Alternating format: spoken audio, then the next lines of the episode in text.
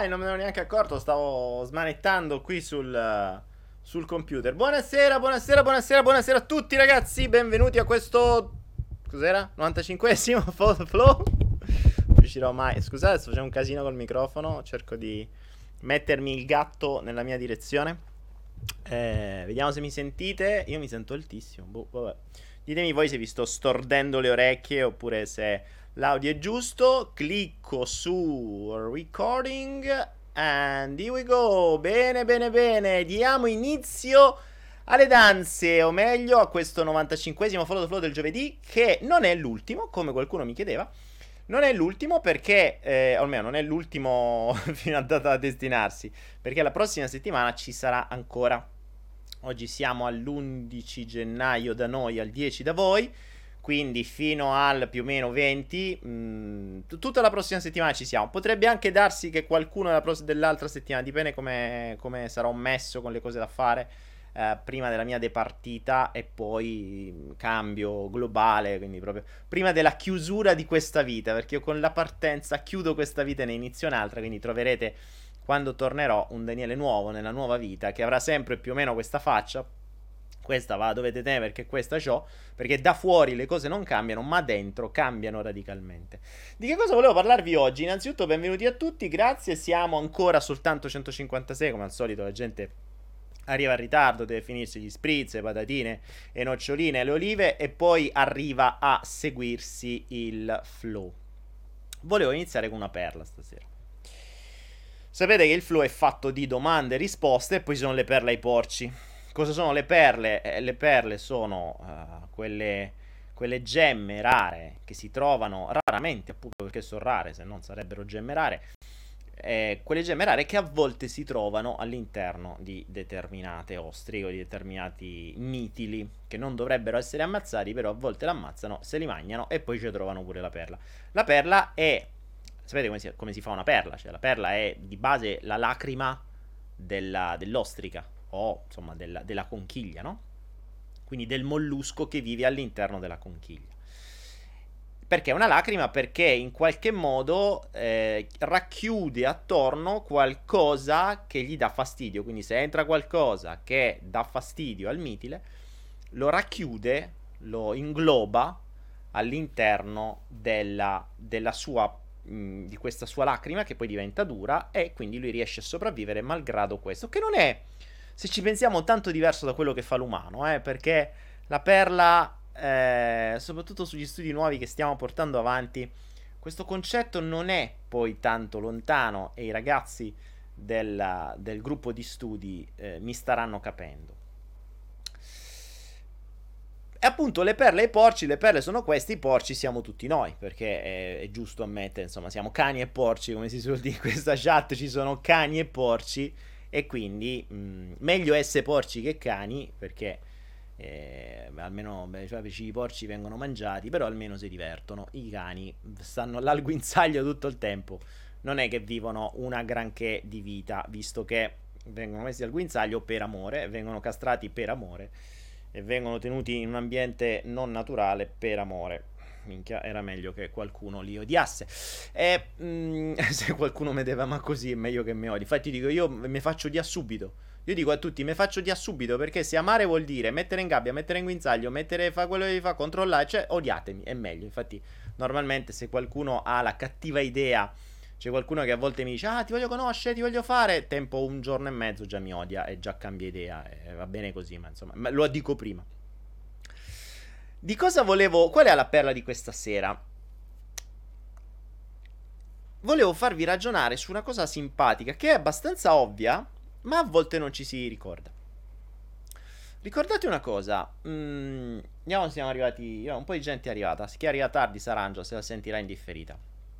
Ricordate una cosa, quando noi nasciamo non sappiamo praticamente nulla del mondo, se non quelle poche cose che la nostra mamma ci ha trasferito a livello di, di D N A da un certo punto di vista, ma soprattutto emozionale, perché noi fondamentalmente siamo mh, una parte di lei, cioè veniamo da una sua cellula che poi si è divisa, divisa, divisa, divisa, quindi siamo un clone fondamentalmente di nostra madre, e spesso le persone diventano proprio dei cloni di nostra madre, ci sono... eh, ragazze o ragazzi che divent- cioè, sono proprio uguali alle madri, cioè, hanno gli stessi comportamenti, gli stessi atteggiamenti, le stesse malattie, le stesse uguali, cioè proprio. Poi dicono non è così, se tu glielo chiedi no ma non è così, si incazzano pure, però poi effettivamente fanno le stesse cose. E quindi come il bambino, come, come, come si generano i comportamenti e come si generano le scelte? Ora voglio farvi ragionare su una cosa. Se io vi dicessi, e se io vengo a casa vostra e vi dico vabbè allora mangiamo qualcosa, cucina, ok? Seguitemi un attimo. Vengo a casa vostra e vi dico cucina, che puoi cucinare? Ora se io ti chiedo tu che puoi cucinare, che cosa fai? Andrai in cucina, aprirai le credenze, non a caso aprirai le credenze, e, il, e la parola ha un doppio senso immenso, aprirai le tue credenze, guarderai cosa c'è dentro e in base a quello che c'è dentro e solo con quello che c'è dentro le tue credenze potrai cucinare qualcosa. Quindi la tua scelta sarà limitata da ciò che hai all'interno delle tue credenze, cioè dagli ingredienti che hai. E quegli ingredienti chi ce li ha messi? Il nostro passato, perché noi possiamo sapere solo ciò che abbiamo o imparato, o visto, o ascoltato, cioè queste sono, o che stiamo copiando da qualcuno. Se noi non abbiamo un, un evento di riferimento o non abbiamo un ingrediente di riferimento, io sarò costretto a creare, il bambino o l'adulto sarà costretto a creare basandosi su quello che ha. Non se lo può inventare, eh? Cioè se tu una cosa non sai che esiste non la puoi usare. Esempio classico che io racconto spesso su di me, io come al solito vi dicevo ho, ho passato la mia infanzia da solo, avevo le chiavi di casa da molto piccolo e eh, non ricordo esattamente, però ero ancora alla prima casa, un palazzone di dieci piani, ero, noi avevamo al terzo piano, ero piccino, stavo da, da solo a casa, ero seduto, io non ricordo quasi niente della mia infanzia, però questo evento lo ricordo. Ero seduto sulla mia poltrona nera, stavo guardando i cartoni animati e c'è il terremoto, il famoso terremoto di Foggia, famoso, insomma, ci fu un terremoto, non mi ricordo quando, a Foggia, abbastanza grosso, dove tremò tutto. Ora, io bambino di pochi anni, non sapevo che cosa fosse, quindi non avevo un ingrediente di riferimento per potermi comportare su quell'evento. Quindi io cominciai a vedere sta cosa, cioè stavo guardando i cartoni animati, la sedia, tutto, tutto, tutto, tutto, il terra, il, il, il, la televisione che ballava, che si muoveva, il, il lampadario che, che si muoveva, beh, boh. Cioè voi immaginate il bambino che non sa che cos'è un terremoto perché nessuno gliel'ha mai detto, perché non era mai uscito il discorso del terremoto, non l'avevo mai visto in televisione, non avevo proprio l'esperienza di riferimento del terremoto, quindi per me il terremoto non esiste. Io prendo atto che tutto si muove, per me era una giostra, cioè l'esperienza di riferimento più vicina per me era la giostra, quindi qualcosa di divertente. Attenzione, eh? Cioè c'è una perla, c'è un perlone enorme qui dentro. Per me l'esperienza di riferimento più vicina era la giostra, quindi mi divertivo. Così è accaduto, quindi per me è stato un evento divertente. È stato un evento divertente fino a che, fino a che, squilla il telefono, e io tranquillo, me alzo, vado a rispondere. Mia madre... impanicata come se non so, se so che cosa potesse essere successo, io non capivo, tutta impanicata, ma stai calmo, fammi capire che, stai, che vuoi, cioè che strilla, non capivo, non so, capivo, sembrava una cosa strana, fino a che quando si calma c'è il terremoto e io e che cioè non hai sentito che è tremato tutto? Ah sì, la giostra, come la giostra? E che ne so, si è messo a trema tutto, io sono stato lì, mi sono divertito. No, è il terremoto, è di su, è di giù, è di qua e di là. E lì mi ha creato il nuovo ingrediente, ma me l'ha creato dopo, non prima. Quindi mia madre da quell'esperienza mi ha dato il nuovo ingrediente. Terremoto, ti hai paura, devi impanicarti, eh, devi correre. Poi c'è stato il periodo, c'è stato quel periodo lì che de- tutta la sera era tutto organizzato, dovevi avere tutto preciso vicino alla, da, sulla sedia appena uscivi, e tutte le borse, i soldi e il coso e, e le chiavi, tutto pronto, perché se arrivava il terremoto tu di notte dovevi uscire, prendi tutto in mutande e puoi andare giù, non si capiva perché, però vabbè, ok, io faccio tutta sta cosa e siamo stati così, tutto sto panico, io dicevo, boh, per me era divertente, comunque vabbè. Questo per farvi capire che noi possiamo fare delle scelte solo basandoci sugli ingredienti che abbiamo. Ora, se... ma qual è la cosa bella? È che c'è un altro problema. È che non solo noi abbiamo solo gli ingredienti che il sistema, la famiglia, la chiesa, la scuola, la televisione, gli amici e bla bla bla ci hanno infilato nelle nostre credenze, ma siamo convinti che sono solo quelli. Cioè noi siamo convinti che quegli ingredienti sono gli unici esistenti e non esistono altri. Quindi che cosa accadrà? Se io vengo da te e tu già hai come ingredienti, eh, che ne so, zucchero, farina, uova e, e canditi, e io ti dico, me fai una matriciana? E tu dici, ah, matriciana, come la faccio? Come si farà la matriciana con zucchero, canditi uh, e cose varie?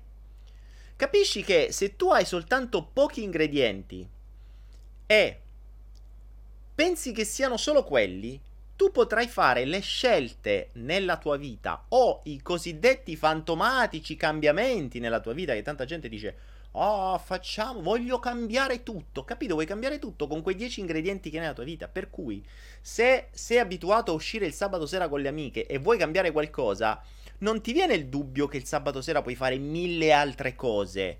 L'unica cosa che puoi fare è, allora, devo cambiare, quindi devo cambiare amiche, oppure devo cambiare pub, oppure devo cambiare scarpe, oppure devo cambiare vestiti. Cioè, il cambiamento è basato solo sugli ingredienti che ho.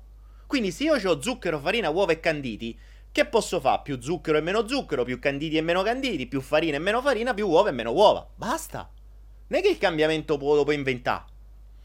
Ma qual è la cosa più allucinante? È che quando ti arriva MasterChef e ti dice, attenzione, adesso vi spiego come si fa una torta buonissima con la supercazzola prematurata con la tapioca di Antani, che potete trovare, e ve la spiego come si usa. Lui vi spiega la supercazzola prematurata, eh, come se fosse Antani con la tapioca scappamento a destra. Ma voi non sapete come crearla, perché nella vostra, nella vostra dispensa non ce l'avete. Nelle vostre credenze la supercazzola non ce l'avete. Ce ne avete tante nei vostri testi supercazzola, ma questo è un altro discorso. Capite? Quindi che cosa direte? Superchef dice una cazzata, MasterChef dice una cazzata. Io non la posso fare con quella roba lì perché non so dove trovarla. Questo è quello che accade costantemente quando io chiacchiero con le persone. Mi capita a volte, ci sono dei folli che dicono, ah, vorrei incontrarti, vorrei conoscerti, dammi una mano. Io gli dico, no, no, non ti conviene, perché sappi che mi odierai nell'arco di un giorno, un giorno e mezzo. Perché? Perché no, non vorranno cambiare veramente le persone, ma vorranno far sì, nella maggior parte dei casi, sfogarsi o qualcuno che li ascolti, e in genere avere ragione. Perché quando tu gli mostri qualcosa e dai uno spunto di riflessione, quello spunto di riflessione, quella riflessione, la potranno fare solo basandosi sugli ingredienti che hanno. E questa è l'assurdità. Quindi, questo è il concetto, perché io continuo a dire le coaching, le psicologie servono un cazzo. Perché quando vai da qualcun altro che ti dice qualcosa, tu comunque lo dovrai filtrare attraverso i tuoi soliti ingredienti, che pensi siano gli unici. L'altro giorno, nel gruppo di studi che abbiamo creato, uno dei, dei ragazzi mi dice, ma sai, c'è una cosa che a me dà tanto fastidio, eh, ma credo sia una cosa che dà fastidio a tutti, no? Quando qualcuno ti dice una qualcosa alzandoti la voce, eh, con un'autorità, mi fai girare le balle, eh, però tanto sta cosa qui è uguale per tutti. Lui era convinto nella sua mappa che il fatto che una persona ti alzasse la voce e facesse girare le balle a tutti, in verità non è così. Nella sua mappa sì, ma nella sua mappa, la sua mappa è fatta soltanto da ciò che lui conosce, cioè dagli ingredienti che gli hanno messo la sua famiglia, le sue conoscenze, eccetera, eccetera. Ma se prendi un'altra persona, un bambino che è diventato adulto, che nella... che nella sua infanzia ha avuto dei genitori inesistenti, che non hanno avuto autorità, che non l'hanno mai cazziato, che non l'hanno mai pigliato a schiaffi, che non gli hanno mai dato un insegnamento, che se ne sono fregati altamente e l'hanno abbandonato, quel bambino non vede l'ora, quando, quando, quando cresce anche, che qualcuno con autorità gli dice quello che deve fare. Non vede l'ora, perché non l'ha mai avuta quella figura paterna che sperava di avere. Quindi, non... non Non è, cioè le mappe non sono il territorio. Il problema è che voi non sapete quali sono gli altri ingredienti delle altre mappe, perché non state nella testa delle altre persone, non ci siete entrati. Ora qualcuno mi chiede come fai a, ad ottenere nuove, nuovi ingredienti. Eh, ma ragazzi, esattamente come si faceva da bambini. Osservazione, studio, esperienze personali. Questo è. Ma il sistema fa esattamente, ci fa fare esattamente la cosa opposta. Ci distrae. Perché non vuole che tu abbia nuovi ingredienti. Il sistema vuole che tu vivi con gli ingredienti che ti hanno infilato loro. Nella scuola, nella religione, nella televisione, nei mass media, in internet e tutto quello che minchiate lì, e nei telefonini. Il sistema ti infila degli ingredienti. Una volta che ti infila quegli ingredienti è facile prevedere il movimento di una persona, perché le azioni potranno essere fatte solo all'interno di quegli ingredienti. Cioè, se tu conosci solo cinque strade, tu ti puoi muovere solo su quelle cinque strade e per te ti sentirai liberissimo, perché dici: guarda, ho la scelta. Peccato che non conosci le altre cinquantamila. E quindi non, non ti viene proprio l'idea di cosa fare.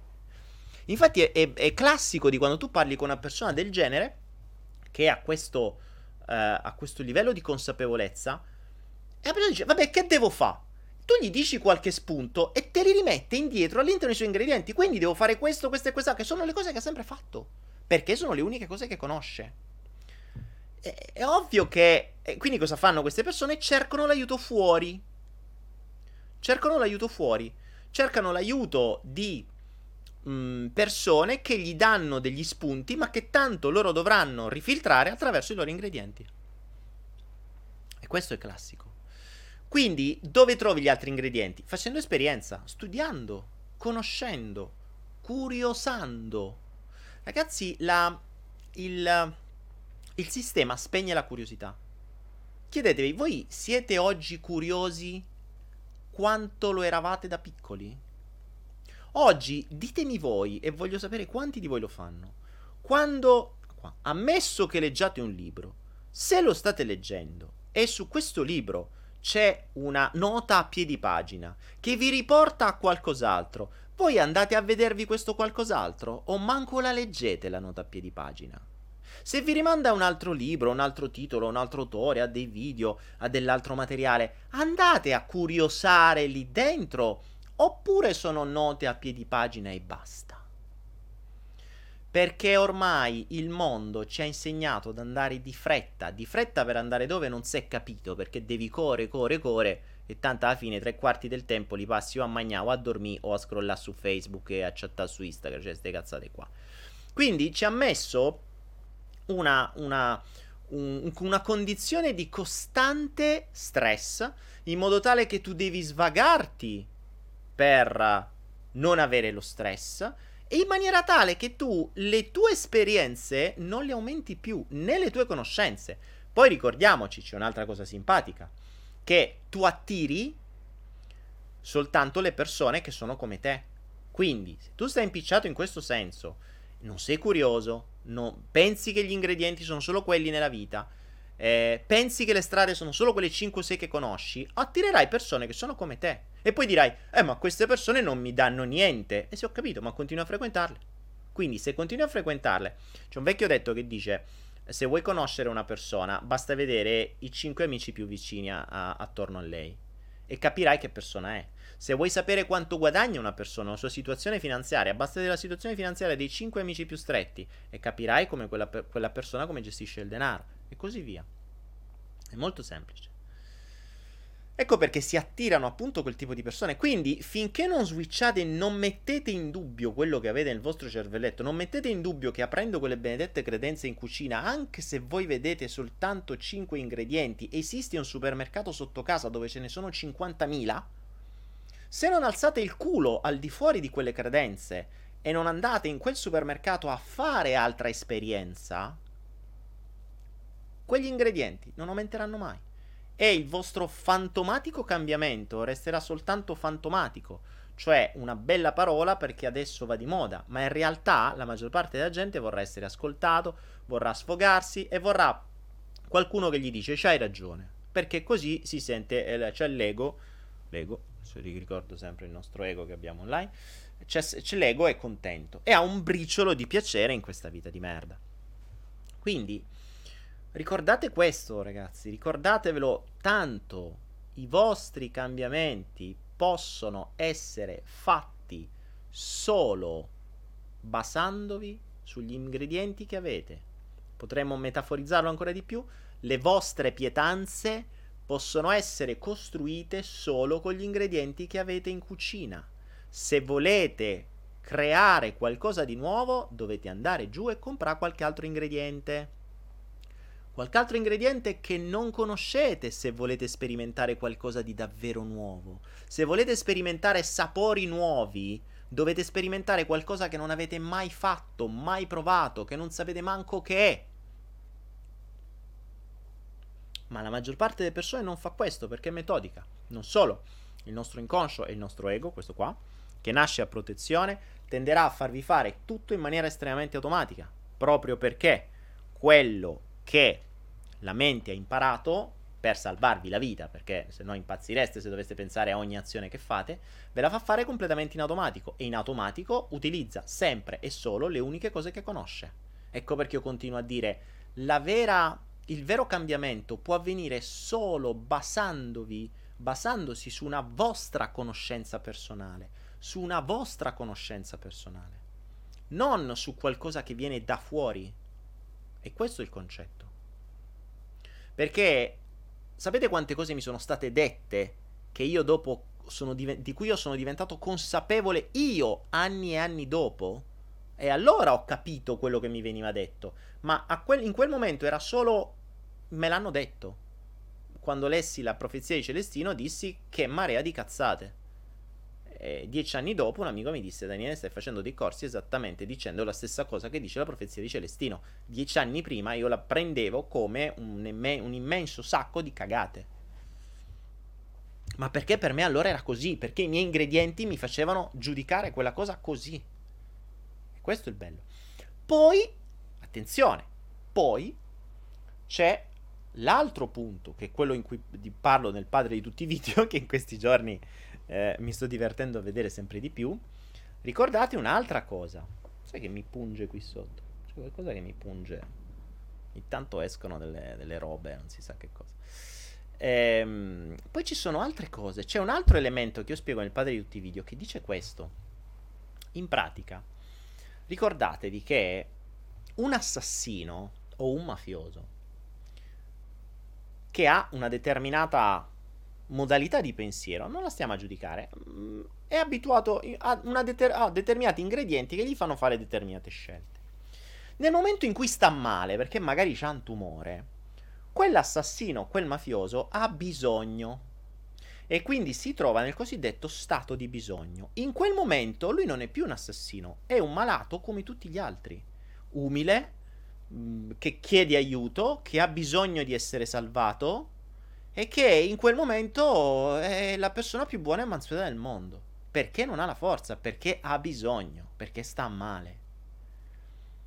Gli, gli fanno superare il tumore, eh, torna di nuovo bello eh, massiccio e incazzato, bene, torna come prima. Non è che cambia. Torna come prima. Infatti io nel padre di tutti i video parlo... Ehm, Parlo del, dell'ego che si ringarzullisce o che si ringalluzzisce, come si dovrebbe dire. Io ho, clona, ho, capi, ho, ho creato un suono te, ringarzullisce, che è più figo, secondo me. Ovvero persone che magari per anni in stato di bisogno gli hai dato l'anima, gli hai fatto guadagnare, eh, gli hai dato informazioni, gli hai dato tempo, gli hai dato conoscenze, gli hai dato opportunità, gli hai dato questo, proprio perché gli hai dato tutta sta roba, poi si riprendono un attimo... E poi sono loro che dicono, eh no, cioè se sta persona era scorretta prima, ma nel momento del bisogno sembrava la persona più corretta del mondo, quando ritorna nel, nel suo stato di tranquillità, quindi non più nel bisogno, ritorna scorretta come prima. E a chi lo può mettere in quel posto? A quello che conosce. Ricordatevi, questa è una regola di base, cioè da noi si dice, eh, in Puglia si dice chi ti sa ti fa. Cioè vuol dire che chi te lo mette nel posto sono le persone di cui ti fidi, perché se non ti fossi fidato non te l'avrebbero messo mai in quel posto. Infatti questa è una base delle, delle leggi. Ma attenzione, questo mh, perché? Perché quando noi ci fidiamo di una persona, probabilmente questa persona sta in una modalità di bisogno. Quindi si crea una maschera, una personalità che ti fa sembrare, ehm, che te lo fa sembrare in una determinata maniera. Tu ci credi, ti fidi, ci, ti muovi quasi a compassione, gli dai tutto quello che puoi, poi questo prende e vuole ancora di più. O se appunto mh, stronzo era prima, ritorna stronzo pure dopo. Poi ovviamente c'è il karma che se ne occupa, quello è un altro discorso. Però questo ricordatevelo, perché attenzione, ecco perché dico... Mh, ed è uno dei motivi per cui io non faccio più coaching, non faccio più corsi, non faccio più niente, perché sono assolutamente deleteri. Cioè, o veramente mi dovrei far pagare, come fanno gli altri, centinaia di migliaia di euro, decine di migliaia di euro e, sti- e fare un business, ma non me ne può fregare di meno, perché sinceramente non ne ho bisogno. Oppure non ha senso, perdi tempo, perché una persona che ha bisogno e tu gli ridai quello che serve, il suo ego ritornerà come prima. Invece se sta male, perché deve stare male, perché deve comprendere la motivazione per cui sta male, perché il suo ego deve imparare. Quindi, teoricamente, oggi come oggi, vi direi a una persona che sta male e vuole avere ragione, finitela di affossare, perché finché non rimbalza non capisce. Questo è quello che faccio. Ecco perché vi dico mi faccio odiare velocemente, perché a una persona che sta male e vuole avere ragione sulle sue convinzioni, e che fai? Gli dai ragione ma la affossi ancora di più. Ovviamente sbrocca, perché l'ego va in protezione, sbrocca, e ovviamente andrà a trovarsi i vari psicologi che si fanno pagare per ascoltarti e dire eh, c'hai ragione, bravo, sfogati, bravo, allora, parlaci, dai, vai, di, racconta, fai ascolto attivo, ti danno, allora adesso prendi questo, fai quest'altro, ragiona su questo, scrivi quest'altro, la prossima volta altri cento euro mi racconti qualcos'altro, e vai avanti così per dieci anni. Guardate, gli psicologi vengono pagati per ascoltarvi fondamentalmente. A che sarebbe da dire, ma perché dovete pagare uno psicologo? Possibile che non ci avete nessuno attorno a voi che vi ascolta? Possibile che state sulle balle a così tanta gente che non ci avete nessuno che vi ascolta? Preoccupatevi, eh? Cioè se dovete pagare gente per, per venire, per essere ascoltati, è veramente preoccupante. Ah. Detto ciò,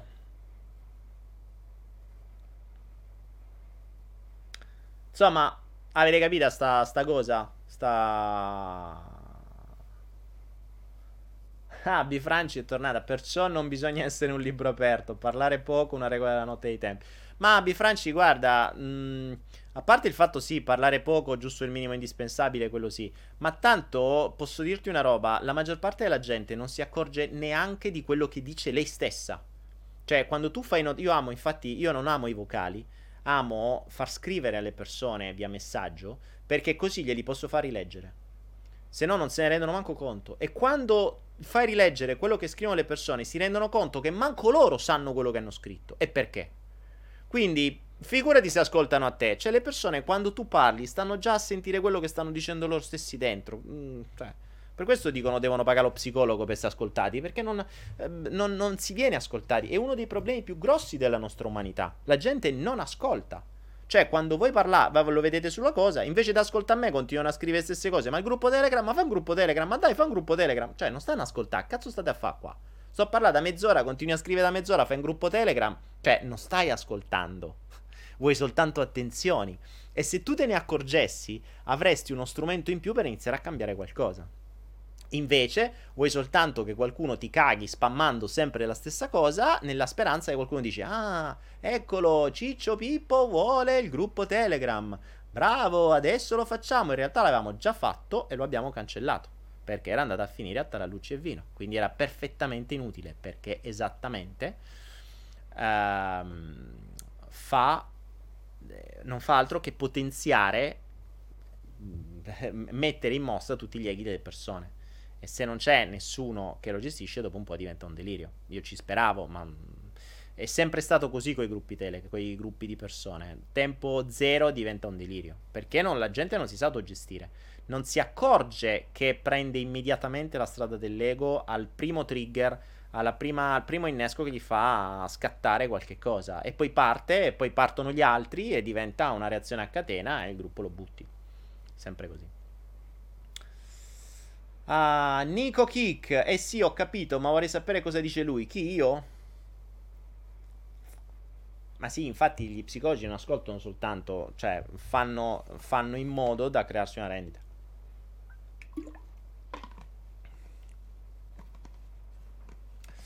Eh, Maria dice le persone che stanno in silenzio spaventano le persone che stanno immerse nel sistema, purtroppo. Ah, ma sì, eh, assolutamente sì. Perché mh, eh, perché non sai non, non sai che cosa sta pensando.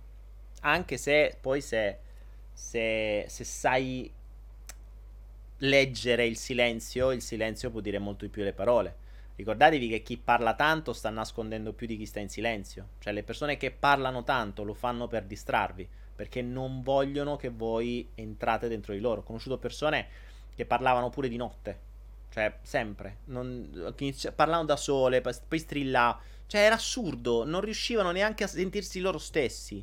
Cioè in presenza di quella persona era, dopo un po' la mente lo creava la, la sordità, come se fosse, sapete oggi c'è la... la cecità ai banner, no? Cioè voi i banner in automatico li cancellate. Dopo un po' la vostra mente isola quella persona, non l'ascoltate più, perché tanto è un... non sai cosa dice, cioè ed è irrilevante, che dice una valanga cazzata. Cioè non c'è niente di particolare, serve soltanto per non darti il tempo di farle una domanda, perché se vai, fai una domanda strana, gli entri dentro, succede il delirio, e quindi meglio di no. Quindi è una sorta di protezione anche quella.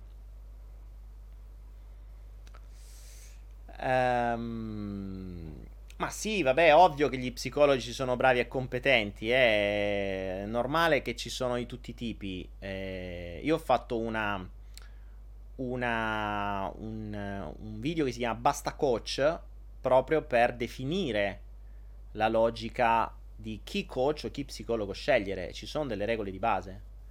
Eh, io parto sempre da un principio: mh, se lo psicologo lo fa perché quella è la sua unica fonte di denaro e c'ha un mutuo, i bambini, la moglie o il marito, le carte di credito, la macchina, la casa da pagare, inconsciamente quello psicologo sa che tu sei la sua rendita. Quindi inconsciamente, se dovesse scegliere tra fare qualcosa che ti manda via subito e fare qualcosa che ti tiene legata a dieci anni, inconsciamente e senza neanche che lo sa lui, farà quello che servirà per legarti a dieci anni, o non gli verrà quell'idea che ti potrebbe mandare via subito. Perché? Perché ha, una, ha un bisogno a monte. Ricordiamoci, è come il discorso, nel momento in cui la, hai la partita I V A, ho sempre detto questo, nel momento in cui hai una partita I V A, il tuo primo obiettivo, a parte la tua missione che racconti come statement da mettere dietro la scrivania, ma il tuo primo obiettivo è la, l'utile a fine anno, punto, basta, perché se no non avresti una partita I V A. E questo purtroppo non ti rende libero. Infatti il mio... Um, io mi ritrovo in una cosa che adoro adesso, in questo momento della mia vita, che non avendo bisogno di niente mi ritrovo libero, perché non posso essere condizionato dal denaro, non posso essere condizionato da niente. Cioè non mi puoi condizionare dicendo qualcosa, quindi me ne può fregare di meno. Cioè sono libero di poter scegliere a prescindere da tutto. Questa è la cosa più, più bella. Invece se hai bisogno di denaro eh, devi scegliere basandoti su quello. Se devi mangiare, se devi pagare i mutui, devi scegliere su quello. Se hai bisogno di sesso, devi scegliere in base a quello. E se hai bisogno di un sacco di cose, è così. Poi fa niente. Effettivamente, spesso le persone che parlano molto dicono molte sciocchezze e si smette di dare importanza a quello che dicono. I gruppi comunque non sono inutili se ci sono persone con degli obiettivi prefissati. Legge dice i gruppi comunque non sono inutili. Sì, si parla di gruppi di Telegram, di gruppi che sono. Eh, legge d'attrazione, non so chi tu sia. Mm, i gruppi possono essere utili se sono piccoli e se sono ben mirati con delle regole e se tutti hanno veramente lo stesso ehm, lo stesso obiettivo. Quindi il, um, il uh, può avere questa logica, ma quando un gruppo inizia a diventare cinquanta, cento, duecento, cinquecento persone è un delirio. Anche perché poi che succede? Che cominciano a mannare foto dei gatti, foto dei caffè, foto dei... Eh? E tu, la maggior parte di questi blocca tutto e non ha più senso, non, non vengono più letti. Francesco dice, ci parli del karma, e devi, devi, che devi da sta carmo. Cioè il concetto del karma è che nella vita devi sta carmo, non te devi agitare, non te devi stressare, devi stare carmo. Questo è il karma. Il concetto del karma è questo. Karma è femminile, carmo... Quando dici a una donna oh devi sta karma, e invece a un uomo dice oh devi sta carmo. A Roma si dice così, oh te devi da sta carmo. Questo è un po' il principio del karma, no? Che se non stai carmo nella vita eh, poi quello che fai ti ritorna indietro, è molto semplice. Invece se stai carmo carmo Ehm... Uh, Di Franci, sì, se mi avessi ascoltato, infatti non ho parlato di etica. L'etica è una cosa, dice Di Franci, che probabilmente è una psicologa. Esiste l'etica professionale, altrimenti che professionista è? Ovviamente ci sono pure i furbi. Ma infatti io non ho parlato di etica. L'etica è una cosa razionale. Io ho parlato di inconsciamente. Inconsciamente la nostra mente funziona per intuito, funziona per, a meno che non ci stanno quelli che hanno i protocollini che dicono allora devo fare questo, questo e quest'altro, ma se qualcuno si basa ed entra nell'altra persona e lavora per intuito, l'intuito rimane comunque filtrato dalla mente cosciente, per cui se l'intuito dice fai questo a questa persona che guarisce domani e il razionale dice cazzo domani ho la scadenza del mutuo, mi servono proprio sti cento euro, porca Eva, voglio vedere che fa, ma questa cosa qui non è cosciente. Non sto parlando di coscienza. Ovvio che se c'è un briciolo di coscienza farebbe passare quello, ma non arriva alla coscienza. Ehm, se i medici si leggessero il giuramento di Ippocrate ogni mattina appena si alzano prima di andare in ospedale, non dovrebbero più fare i medici. Perché se ci pensi, la maggior parte dei medici dà medicine di cui non conosce assolutamente niente e di cui si è fidato di un venditore che guadagna le commissioni su quelle medicine. All'anima del giuramento di Ippocrate, ma de che stiamo a parlare? Quindi, mh, attenzione, cioè, eh, non è che tali psicologi poi sono, cioè, sono medici, eh, il concetto è sempre quello, è una professione, e una professione nasce con l'obiettivo di fare denaro, se non sarebbe una professione, sarebbe una, sarebbe una, una cosa che fai gratis, cioè sarebbe una roba che fai per beneficenza. Allora, se lo fai per beneficenza posso capirlo, ma se lo fai per professione, permettimi che potrebbe darsi, e l'ho visto accadere migliaia di volte, fidati, in migliaia di persone, perché ho avuto anche psicologi che venivano da me da ragioniere perché avevano bisogno dei casini. Tra l'altro c'era un'altra cosa, tantissimi psicologi hanno, hanno, si sono iscritti a psicologia perché non riuscivano a capire se stessi, e si sono iscritti a psicologia per capire se stessi, non hanno risolto niente di loro, però si fanno pagare sugli altri. Questo tra l'altro è un dramma che ho visto in migliaia di persone, ovviamente non sono tutti così, ovvio, cioè non... ho una buona statistica, mh, mi ha portato a vedere queste cose qua. Marilisa Coppola, Dani fammi incazzare. No, no, ma non voglio far incazzare nessuno, perché? E adesso sto facendo... No, no, non mi sono... Io sono il paraguru, dice il guru paraguru. Bello, il paraguru mi piace. Tipo fanculo la fifucia. Che sarebbe fanculo la fifucia? Sator, ci sono sicuramente gli psicologi, ma sì, ma sono quelli che trovi che vanno a far gratis uh, di sicuro, quelle, quelle, quando ci sono i terremoti, quando ci sono, quando, che fanno supporto psicologico, quando ci sono le catastrofi. Cioè, io quelli lì, chapeau, tanto di cappello. Tanto di cappello. Eh, quando i bambini restano soli dopo uno tsunami, che non hanno più casa, più genitori, più niente, cavolo, lì c'è bisogno veramente di gente brava. Quelli hanno tutta la mia stima. Cioè, quelli hanno veramente tutta la mia stima e li ho visti. Con... Sapete che eh, io vivo in Asia tra... Um, tra... Uh, tra Cambogia e, ehm, e, e Thailandia, e avete visto le persone che aiutiamo in Cambogia in che condizioni stanno. Lo, a parte loro stanno meglio di noi, questo, loro non hanno bisogno di terapie, questa è la cosa interessante, meno hanno, meno hanno bisogno di psicologi. Ricordatevi che il problema psicologico, c'è una cosa da dire, ehm, i problemi mentali, che poi ammesso che abbiamo chiamato i problemi mentali, perché um, se sapete un po' com'è nata la psicologia, se vedete il, uh, quel documentario su come sono stati gli psicologi, vi fate un attimo un'idea di perché è nata, chi sono, come sono stati spinti, soprattutto di quelli, parliamo di quelli che danno farmaci, eh, che è un po' più la psichiatria, però ehm, ormai si sta molto sputtanando il sistema. Ovviamente, ripeto, Bifranci non te la prende, non sono tutti così. Non sono tutti così. Ehm...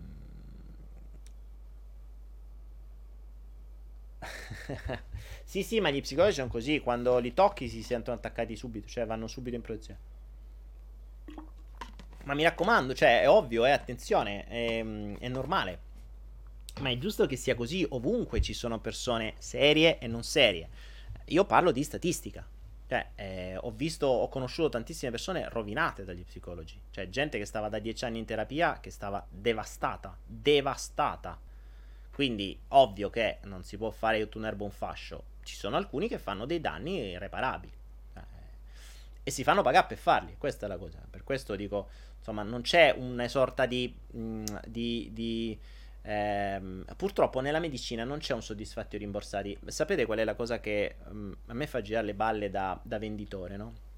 Essendo stato sempre nel commercio, io quello che non capisco è perché se io ti vendo questo mouse, ok, e fra un anno si rompe, tu me lo rimandi indietro e io te lo devo ripagare. Anzi, due o addirittura tre anni addirittura, ok? Allora un mouse mi devi dare il soddisfatti rimborsati. Io me vado a fa un dente, due giorni dopo si rompe e tu me lo fai ripagare. Ma dove sta l'etica? Io vengo da te medico, tu non me guarisci, te sei fatto pagare e dove sta il soddisfatti rimborsati? Perché deve stare il soddisfatti rimborsati sul prodotto e non deve stare il soddisfatti rimborsati su qualunque altro tipo di terapia? Per quale motivo? Perché i medici non si fanno pagare dopo, invece che prima, al risultato raggiunto? Questo mi sarebbe sempre piaciuto fare. In un mondo ideale, sapete come funziona in, in Oriente? Il medico viene, viene pagato per farti un lavoro preliminare, cioè se tu non ti ammali. Cioè se tu ti ammali, il tuo medico non vale niente, perché non è stato capace a non farti ammalare. Da noi è il contrario. Da noi il sistema te fa ammalare e poi il medico teoricamente te deve guarire, che in realtà non ti guarisce perché guarisce solo il sintomo, ma non guarisce il problema, perché il problema deve essere visto a livello, insomma, totale. Quindi mh, non, non si capisce perché su un prodotto deve esserci il soddisfatti o rimborsare, una garanzia enorme di non si sa quanti anni, e sulla terapia no. Cioè questo... questo si capisce perché, vabbè, lo, lo possiamo capire perché stiamo nel centro del sistema, siamo nella base del condizionamento, siamo a monte delle case farmaceutiche, siamo al top del sistema, quindi è ovvio che non ci può essere. Anzi, purtroppo sappiamo che se un bambino te muore a causa del vaccino tu devi stare zitto e muto e ti diranno no, ha preso un colpo di freddo perché il vaccino l'ha fatto tre giorni fa, non c'entra niente col vaccino, stai sereno, capisci? Quindi, cioè, non... purtroppo no, non funziona così. A me piacerebbe tantissimo che le cose venissero fatte, venissero pagate al raggiungimento del risultato. Cioè, è un po' come quando vai dal meccanico, gli dici mi ripari la macchina, quello non è che ti dice mi devi dare mille euro. Eh, eh, no, cioè io ti do mille euro dopo che l'hai riparata, se funziona. E Franci, tu dici una prestazione d'opera, però pure il meccanico è una prestazione d'opera. Tu al meccanico, se gli porti la macchina che non cammina e ti dice dammi mille euro, tu gli dai mille euro e te la ridà che non cammina, tu che fai? Tu che fai? Gli dici ma che cazzo stai a dire? Stai zitta e buona? No, tu gli fai causa, anzi uno gli dici ti do i mille euro dopo che mi hai ridato la macchina che cammina, non prima. Ed è una prestazione d'opera esattamente uguale, utilizza delle sue conoscenze e delle sue parti del corpo per fare una prestazione d'opera, non sta dando un prodotto. Però... al meccanico, al, all'imbianchino, all'elettricista, se tu stai senza luce e te lascia senza luce, non lo paghi. Allo psicologo, al medico, se tu stai malato e te inguaia più di prima, lo paghi uguale. Eh, allora di- dia- vediamo che ci sono prestazioni d'opera e prestazioni d'opera. C'è tutta una, re- una, una sorta di gerarchia e di razzismo su determinate cose. Eh, cioè... Eh... Non, non è esattamente uguale, perché dovremmo fare una regola per tutti. Dovremmo fare una... Ma, Bifranci, la psiche è in continua evoluzione, anche la tecnologia automobilistica, e fino a qualche anno fa c'erano i carburatori, adesso è tutto elettronico. Se il meccanico non si aggiorna, è tutto in continua evoluzione, è tutto in continua evoluzione. E fidati che la tecnologia si è evoluta molto di più della psiche. La psiche umana e il cervello umano non cambia da, dec- da millenni. La tecnologia delle auto cambia ogni giorno. Fidati, e questo lo puoi trovare su qualunque libro. Vedrai come la tecnologia è andata molto più avanti delle, della, del, del cervello umano. Tra l'altro il cervello umano pesa sempre uguale da non ne so quanti migliaia d'anni, quindi si è evoluto ben cazzo, tra l'altro. Le conoscenze sì, ma le conoscenze sappiamo anche che sono create da chi, cioè chi fa gli studi e chi, fa le... e chi... E chi finanzia le conoscenze. E questo è il bello, c'è da dire anche questo. Ah, basta, basta, basta, basta parlare di testa e dei cervelli. Ognuno scegliesse la cosa più bella, ragazzi, ricordatevi, a parte tutte ste cazzate, seguite il vostro istinto. Fate quello che sentite. Se sentite che una persona vi può aiutare, bene, fate. Se poi vi rendete conto che sta persona non vi può più aiutare, cambiate strada. È molto semplice. C'è una regola di fondo che vale su tutte le chiacchiere che possiamo fare io, gli altri, eccetera. C'è una regola che dice: se una cosa funziona, continua. Se una cosa non funziona, cambia. Ovvio che se qualcuno ti dice no, guarda che per funzionare ci vogliono dieci anni, magari trovate qualcuno che vi dice guarda che per funzionare ci possono voler cinque anni. Okay. Però se vi vanno bene dieci anni per cominciare ad avere il, uh, qualche risultato, bene. Ci sono, delle... ci sono delle scuole che vengono chiamate di crescita personale, ma fanno tutt'altro, il cui obiettivo non è farvi crescere, ma non farvi più tornare su questa terra dopo la morte. Cioè voi pagate mille euro l'anno, non mi ricordo quanto, per far sì di imparare dei metodi tutti energetici, dove non c'è niente di pratico, ma è tutte cose nella mente, fai, dici, impicci, imbrogli, eccetera. E l'obiettivo è che questa sia la tua ultima vita. È geniale, perché non gli potrai mai dire non ha funzionato, è una figata. E, e questo è proprio il top, cioè questo è stato proprio il... Ovviamente lui è uno psicologo, non è... è un ex psicologo che si è creato sta setta. Perché per fare ste cose le devi sapere.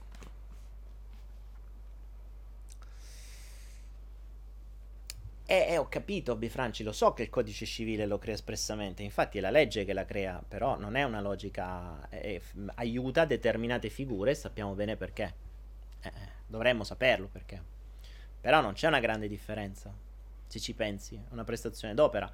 Poi che c'entra? La legge divide pure gli animali da, mh, da reddito dagli animali da compagnia, e quindi dice gli animali da compagnia li puoi castrare, gli animali da reddito li puoi mangiare.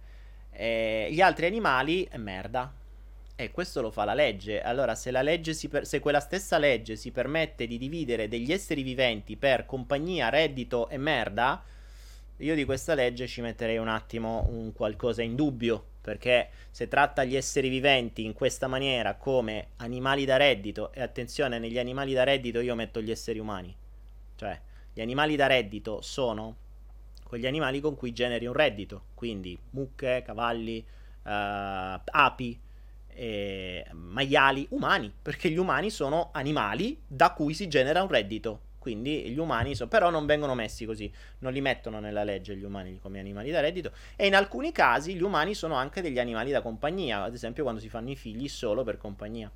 Andrebbero messi anche come animali da compagnia. E infatti gli animali da compagnia, quando si fanno i figli per compagnia, si usa lo stesso tipo di coso. Gli si mette un guinzaglio e li si castra.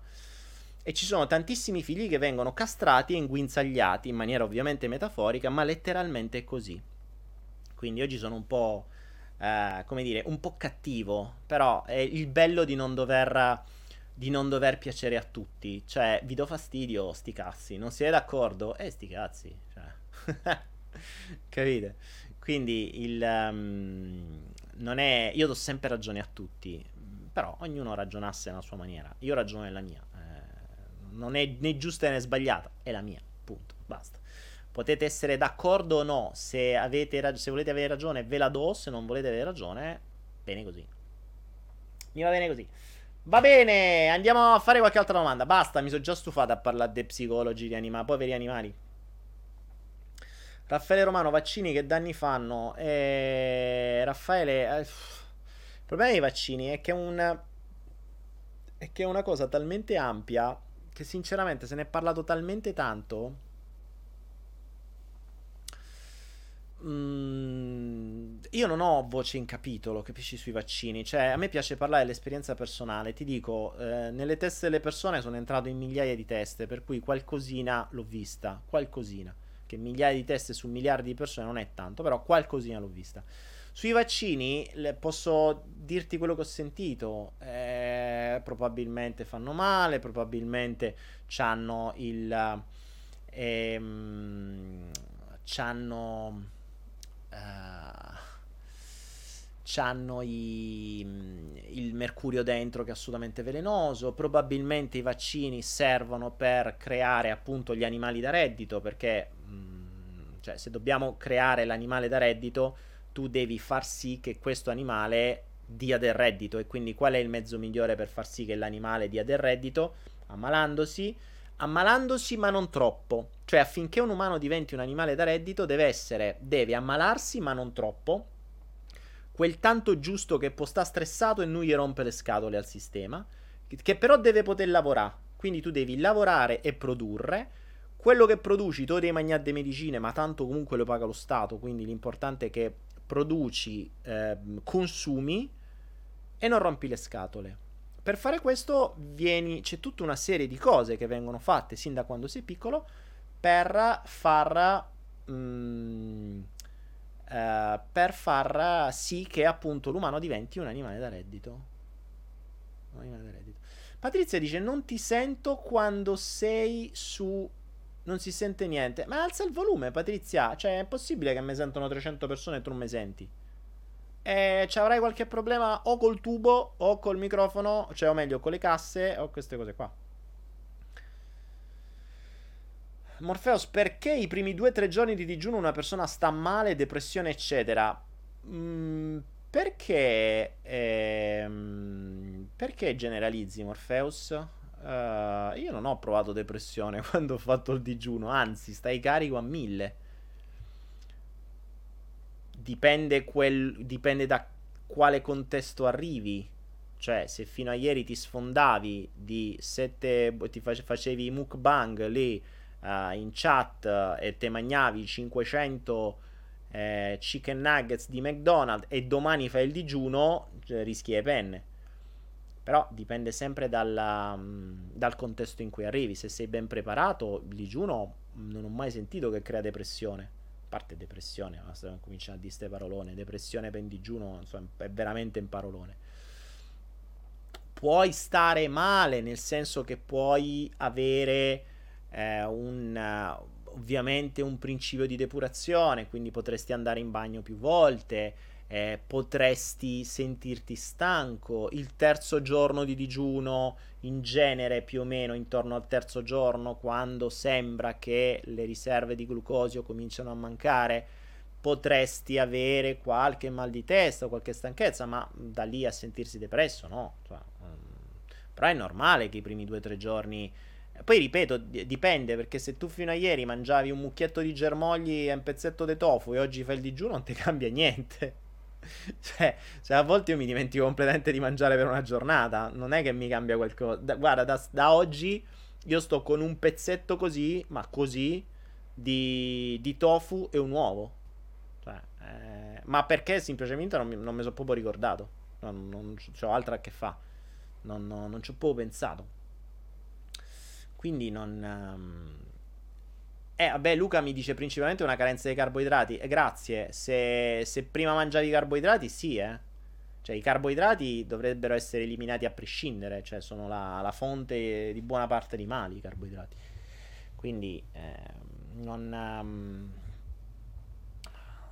Gia- Gabriela Saro dice che Daniele risponde: cosa ne pensi di o opinioni? Di o opinioni? Che vuol dire? Gabriela Sardo mi chiede: cosa ne pensi di o opinioni? Ragazzi, eh, aiutatemi a capire questa frase perché mi ha colto impreparato. Allora, Gabriela Sardo, ti, ti chiedo di spiegare. Mi chiede cosa ne penso di o opinioni. Cioè, mi stai chiedendo di che cosa ne penso di quelli che hanno delle loro opinioni? Eh, buono. Ben venga, è sempre buono avere delle proprie opinioni. È molto meglio avere delle opinioni che delle certezze. Se hai delle certezze, ti trovi come quelle persone che non vogliono sentire ragione e dicono è così. Eh, tu dici vabbè, ci hai ragione. Invece un'opinione la ascolti, perché un'opinione presentata come un'opinione non è una certezza. Infatti adesso il, um, il, uh, il gruppo di studi che, stiamo, che, che abbiamo creato nasce da delle, anzi neanche delle opinioni, da delle ipotesi nel mio caso. Quindi io sono partito dicendo ci sono delle ipotesi nuove, potrebbero essere delle cagate pazzesche, oppure potrebbero essere cose interessanti. Vediamo, E così è nato. Um... Gabriela Sardo e Oponopono. Oponopono, Oponopono, monno. Aspetta, è bellissimo come l'ha scritto Gabriela. È lo Oponopono.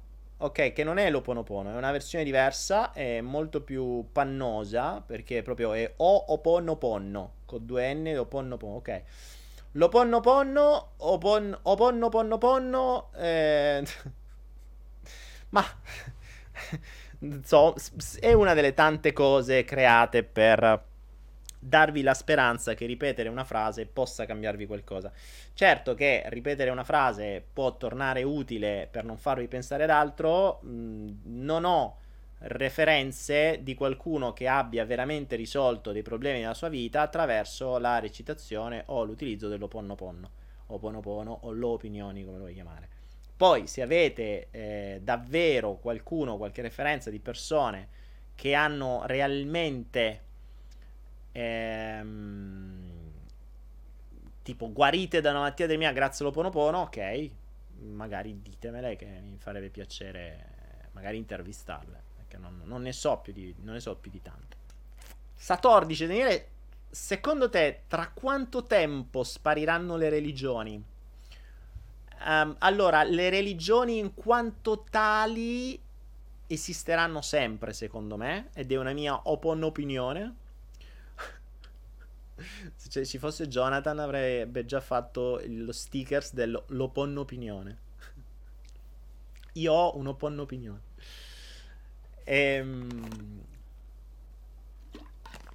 Perché ti dico che non spariranno mai? Perché, a parte il fatto che è uno dei mezzi migliori per condizionare elementi da sempre, ma se ne sparisce una ne viene creata un'altra. Mmm... Oggi il concetto dell'universo, del, del Dio è dentro di noi, adesso la gente pensa che sia un'evoluzione, che sia, eh, la gente si sta risvegliando perché pensa che Dio è dentro di noi. No, perché se vi informate bene, questa cosa qui è stata studiata circa quattrocento cinquecento anni fa ed è stata voluta in maniera tale che adesso venisse fuori, perché questa potrebbe diventare la religione nuova. Quella del non esiste più un Dio fuori, ma esiste un Dio dentro. E questo prevede tutta una serie di altri condizionamenti che possono essere reiterati proprio perché si crede in questo. Quindi, mh, que- anche se s- potrebbe sembrare, a parte che non credo che spariranno mai le religioni, perché è uno dei mezzi migliori per fare business e usarle come scusa per attentati o per guerre. Quindi sono nate apposta, poi, fondamentalmente. Ricorda, allora, se voi volete, cominciate. Se, se mh, qualcuno che dice, ma dove possi-? Qualcuno mi chiedeva dove possiamo andare a cercare. Se volete andare a capire un po' meglio, adesso vi do un piccolo indizio, un piccolo, per modo di dire, ma è enorme. Un, un enorme indizio per capire il frame di base. Eh, io immagino la nostra esistenza come mh, è un po' come quando voi nascete. Ecco, mi immagino questa metafora: quando un bambino nasce gli viene dato un puzzle da centomila pezzi, centomila pezzi, cioè un board, una marea di pezzi. Potete immaginare un puzzle enorme da centomila pezzi. Già diecimila pezzi è un delirio, centomila pezzi. Ma qual è la cosa brutta? È che di quel puzzle voi non avete l'immagine da montare. Quindi l'obiettivo di quel bambino che nasce è capire quei centomila tasselli, che cosa sono, a cosa rappresentano e come montarli. Questo è il senso della vita, secondo me. Mi è venuto adesso in questo flow. Segniamocelo, regia. Ok, metafora, eh, metafora perlifera. Il senso della vita è questo. E, e il problema qual è? Che sono talmente tanti centomila che noi a volte vediamo, riusciamo magari dopo trenta anni a montarne sei o sette o, o una ventina magari, vediamo una piccola immagine e crediamo che quella sia la nostra vita, dimenticandoci che da piccolo ci hanno dato centomila pezzi, non quei cinquanta pezzi che siamo riusciti a montare. E che quei cinquanta pezzi che ci siamo fatti in culo da quaranta anni per montarli sono soltanto cinquanta pezzi di centomila. Ed è molto difficile poter montare quei pezzi perché non abbiamo la figura da raggiungere. Quindi non sappiamo se quel pezzettino azzurro è un cielo, è un mare o boh, Dolometto. Diventa un delirio. Però se volessimo andare a trovare almeno i bordi, perché sapete che bene o male un puzzle si inizia dal bordo, quando sei in un bordo eh, puoi mh, cominciare a capirci qualcosa, perché dal bordo poi cominci a mettere i pezzi. Ecco, quel bordo, se volete capire quel bordo come è fatto, dovete andare a mettere le mani un pochino indietro nel tempo, ovvero a Babilonia, da cui tutto nasce. Tutta la nostra società moderna nasce da Babilonia. Cominciate da lì. Se volete cominciare a cercare i bordini del vostro puzzle, andate indietro da Babilonia. E da lì vi si apriranno... Se siete curiosi, diventate scemi. Vi giuro, diventate scemi. Cioè, c'ho talmente tanto di quel materiale da studiare. Appena ho aperto quel vaso di Pandora, che io la faccio più. Cioè, non la faccio veramente più. Migliaia di ore, libri... Cioè... C'è il delirio, e più, più smuovi ogni cosa che scopri in più, metti tasselli in più, tasselli in più, tasselli in più, e allora comincio, adesso comincio a intravedere il quadro completo. Prima vedevo tante piccole macchie e non le riuscivo a mettere assieme, adesso il frame di fondo. Ecco perché questo mi permette di... Um, di... Um, mi permette di poter ipotizzare qualcosa di nuovo che adesso stiamo testando. Che adesso stiamo per testando. Um,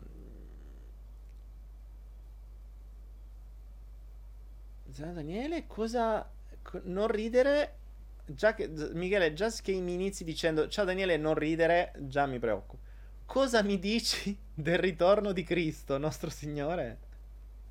Da qualche tempo girano queste canalizzazioni con anche delle profezie più o meno nefaste. Uh, ma sì, eh, Michele, te, ma ti ricordi prima del duemiladodici che cosa doveva succedere? Il delirio. Uh, su, c'è gente che si è sputtanata in, in, si è sputtanata delle fortune per uh, abbandonare le proprie case, comprarsi dei, costruirsi dei bunker sopra le montagne perché credevano che dovesse arrivare il diluvio universale, l'attacco dei cavalletti, gli U F O, i tsunami, si sa che cacchio te la fa. E mo' sono rimasti senza una lira con sti bunker in mezzo alle montagne. Eh, raga, cioè, se ancora credete a ste stronzate, eh, per questo vi dico, quando iniziate a vedere il frame, quindi i bordi del puzzle, tutte queste cose qui iniziano ad avere un senso molto diverso, ma molto diverso. Ecco perché vi dico, sono cambiate tantissimo le mie... i miei modi di vedere le cose quando ho cambiato i miei filtri, perché i miei filtri prima erano, per quanto potessero sembrare abbastanza ampi, erano estremamente limitati, perché si fermavano comunque a una storia di cento duecento anni fa. Quando si va indietro, allora diventa tutto molto più chiaro, perché cominciamo a incastrare le cose del millesettecento, cominciamo a incastrare le inquisizioni, cominciamo a incastrare tante altre cose, cominciamo a incastrare i templari, cominciamo a incastrare la, la prima massoneria, cominciamo a incastrare tutta una serie di cose che poi a ritroso ci ritroviamo oggi. Quindi se vuoi comprendere oggi, devi capire ieri. Ricordati che c'è, ricordate che c'è una, una frase eh, importante detta da Aldous Huxley, se non ricordo male, nel Nuovo Mondo, Che, for- che vabbè, ne ho parlato già diverse volte di Aldous Huxley, che dice: chi controlla il passato controlla il presente, e chi controlla il presente controllerà il futuro. Quindi chi controlla la storia controlla il presente di oggi. Noi viviamo convinti e basandoci su delle convinzioni di una storia che ci hanno raccontato, che nella maggior parte dei casi è totalmente falsa. Cioè è stata costruita ad hoc affinché l'umano diventasse un animale da reddito. eh, questa cosa dell'animale da reddito è interessante. Adesso eh, definirò l'umano un animale da reddito, perché in effetti è quello che è. Cioè, se noi siamo animali, possiamo essere definiti animali da reddito e animali da compagnia. In alcuni casi c'è qualcuno che è sia da reddito che da compagnia. Eh, Raffaele Romano, quando parli di Babilonia c'è qualcosa ascoltato da Malanga? No, no, no, Malanga. Di Malanga, guarda, l'ultima cosa che ho ascoltato è stato Il buco nel muro, che non è male, ma parla della luna, non c'entra niente di Babilonia. Eh, George Orwell dice questa frase, mi sbaglio? Eh, c'è ragione, allora se lo dice George Orwell, eh, bene così. George Orwell e Aldous Huxley non erano tanto lontani tra di loro, si conoscevano e avevano più o meno le stesse basi. Però può essere. Eh, o forse l'ha ripetuta, o uno l'ha ripetuta dall'altra, comunque sia. Sono contento che mi sono sbagliato e che ti posso dare ragione. Vada per George Orwell, comunque è rilevante chi l'ha detta. Sono entrambi due emissari del sistema che hanno previsto, o meglio hanno scritto, quello che sarebbe dovuto accadere.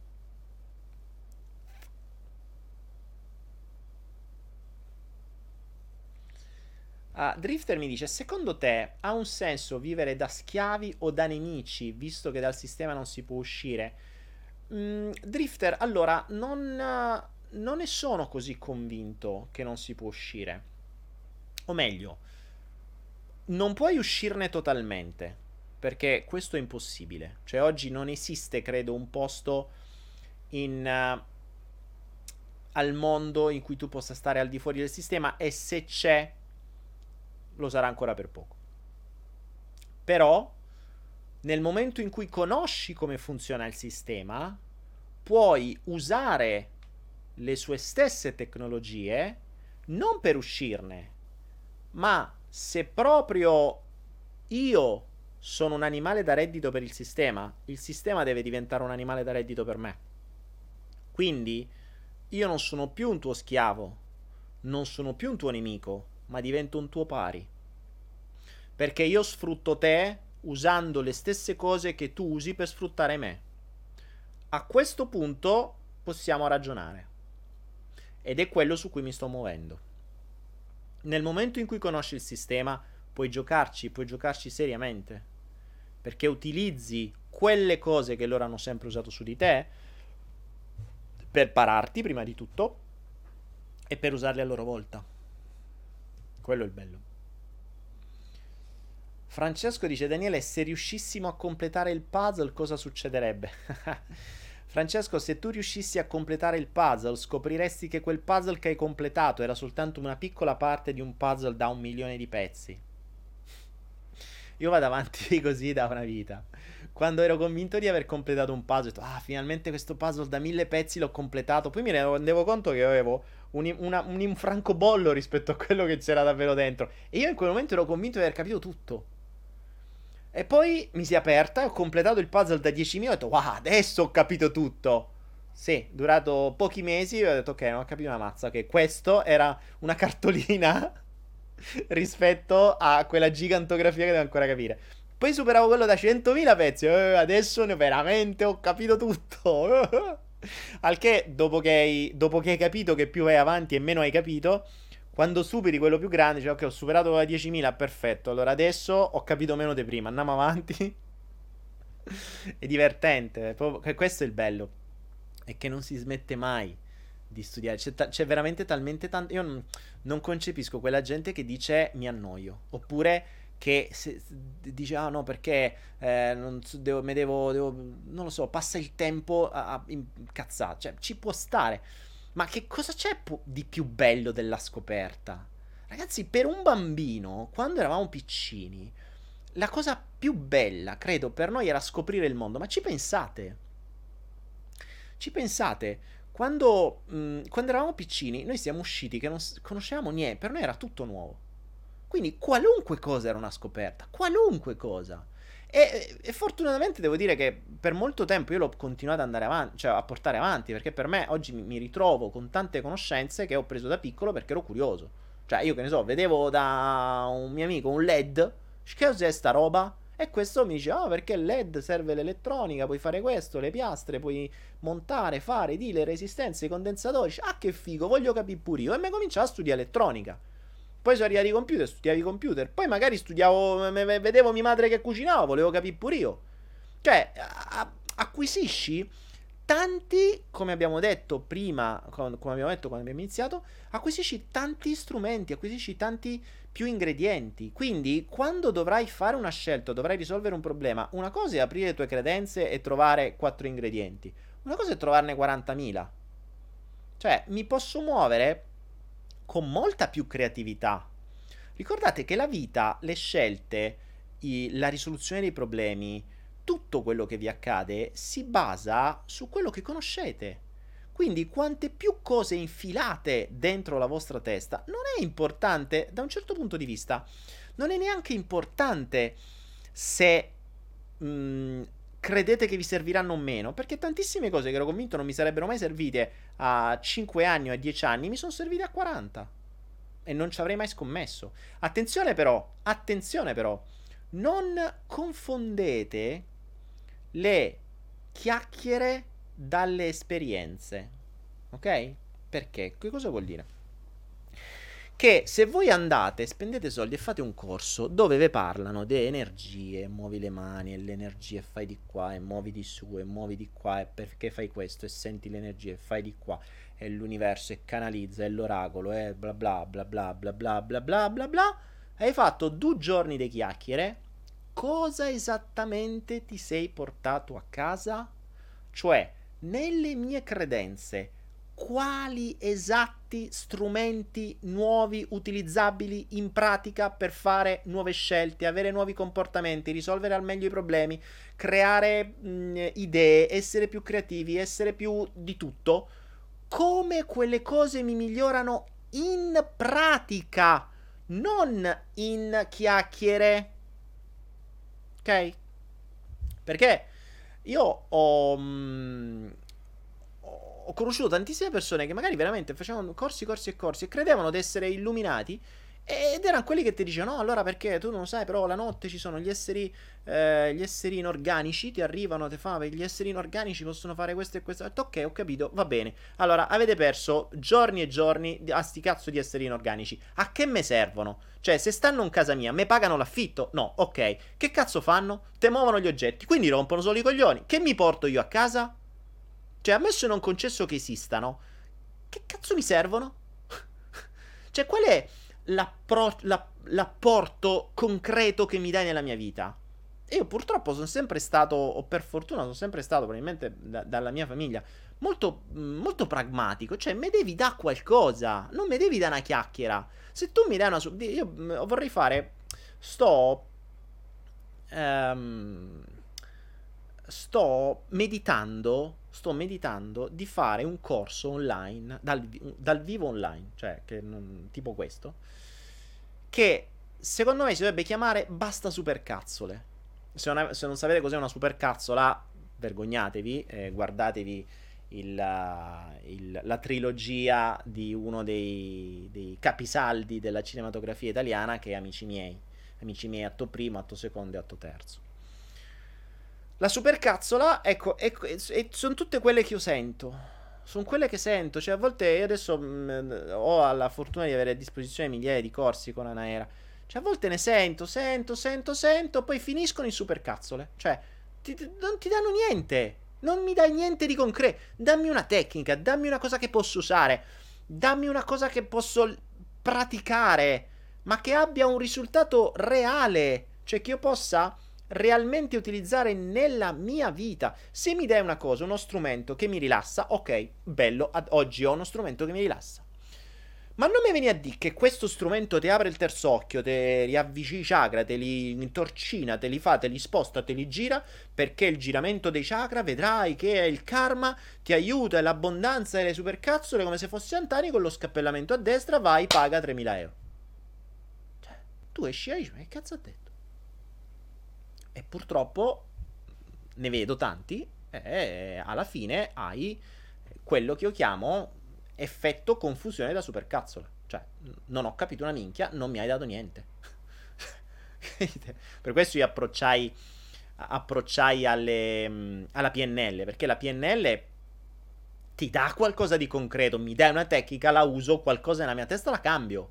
se io vedo una persona con un attacco di panico, gli uso una tecnica al volo, lo faccio uscire dall'attacco di panico. È qualcosa di concreto. Vediamo se con gli esseri inorganici o con l'energia, o se chiami gli angeli, gli angeli se uno sta in attacco di panico col, col, col, con la cosa che a momenti manco respiri. Vedi se chiami gli angeli, se l'attacco di panico gli passa. O se chiami l'essere inorganico, i folletti, i troll, eh, fo- eh, fatine, eh, i puffi e eh, i barbapapà, se gli danno una mano. E questa è la differenza. Quindi la mia domanda, oggi come oggi, è: ogni qualvolta che mi si propone qualcosa, oppure la gente dice, ah, vediamoci, incontriamo, facciamoci, vabbè, ma io dico, perché? Cioè, da questo tempo, che è la risorsa più scarsa, che io devo dedicare a te, cosa mi porto a casa? Perché deve essere uno scambio, né te devo dare solo io qualcosa. Cioè, io ti do tempo, mi devi dare qualcosa indietro. Cioè, devo portarmi qualcosa indietro. Se no, sto buttando del tempo. Ma questo vale anche per lo svago, eh. Questo vi parlo, ma diciamo, ah, ne, ne, usciamo, mangiamo, facciamo, diciamo. Perché? Perché devo dedicare tempo da cui quella serata non mi lascerà assolutamente niente.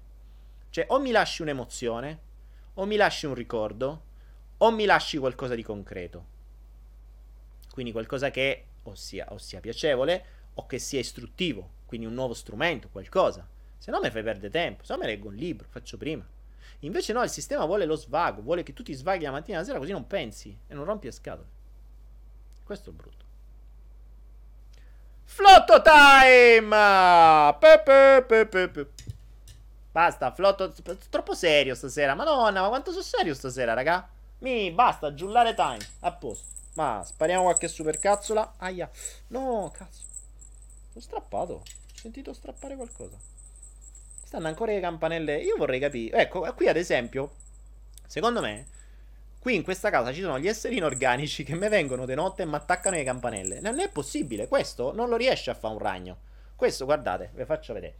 Questo non lo riesce a fare né un ragno, né uno scorpione, né una scalopendra, né uno scarafaggio. Questo, secondo me, è un atto concreto di un essere inorganico, o di un folletto o di un troll. I troll già ce l'ho io online che mi rompono i coglioni. Questo è un atto concreto. Questo è il segnale che qui dentro ci sono gli esseri inorganici e che mi chiudono le campanelle. Mortacci loro. Mo voglio vedere se domani ne ritrovo tutte staccate le campanelle. Se così come sono venuti ad attaccarle gli esseri inorganici mi devono levare. Gli esseri inorganici o chi fa da regia che mi attacca le campanelle, non so perché. Allora, cos'è un mamba nero, ragazzi? Vediamo chi ne sa di ste cose. Marzia Luca dice sei molto sexy col cappello da giullare. Guarda Marzia, che te lo dica fa.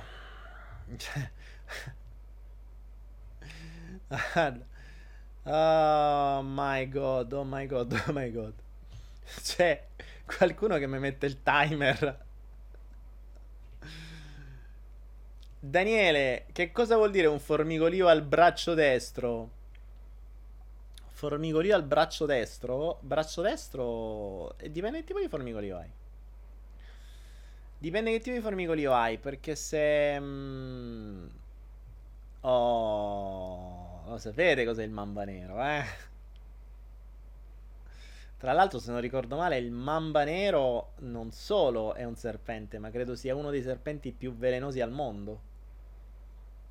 Se non ricordo male. Dio Subliminal dice il manipulation game non si fa più, si farà, si farà, abbiate fede, si farà, stiamo organizzando per voi, non sarà a brevissimo, ma si farà, vi potete iscrivere, sappiate che però non è adesso, eh. Sarà fra uno o due mesi secondo me, quindi sarà tra fine febbraio e i primi marzo, vedremo un attimo. Allora, ehm...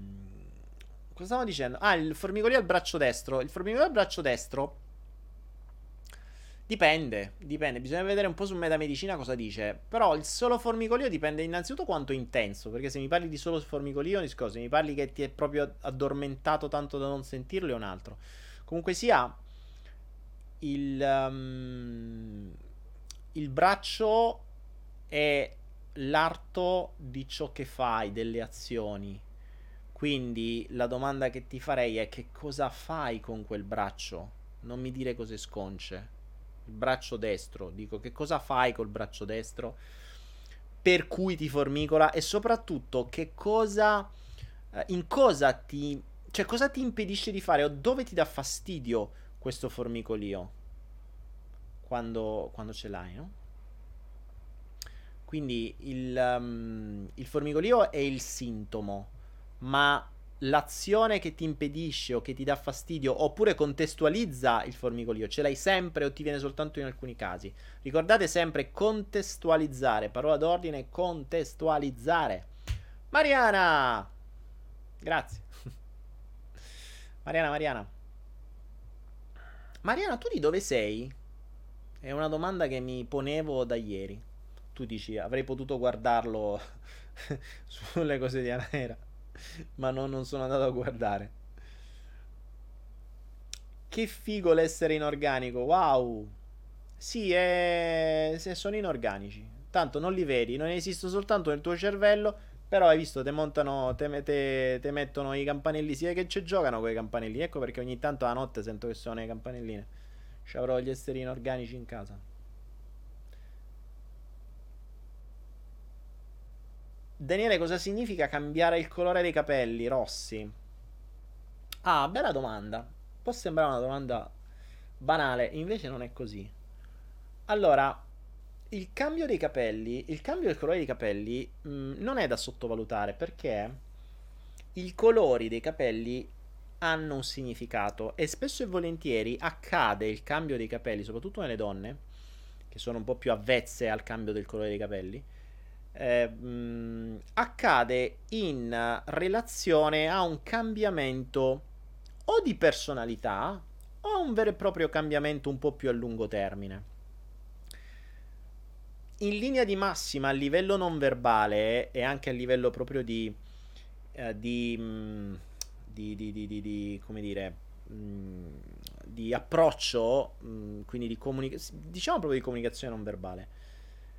Ad esempio il biondo, cioè le persone che non nascono bionde ma che si fanno bionde, in genere vogliono dare un'impressione di quella personalità che in genere è legata al biondo, no? Cioè si dice bionda e svampita, ok?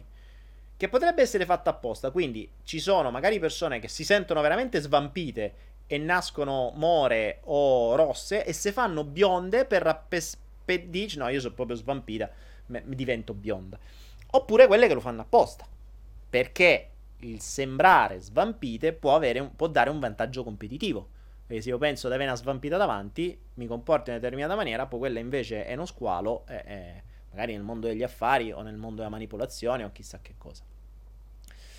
Il rosso invece è il colore della passione, quindi in genere le persone che non nascono rosse ma che si tingono di rosso, quindi il rosso, il vivo, il ramato, tutto quello che tende al rosso, in genere è eh, una, passio- una, una persona discretamente passionale. Difficile trovare una casteppura rossa, o che lo sia davvero casteppura.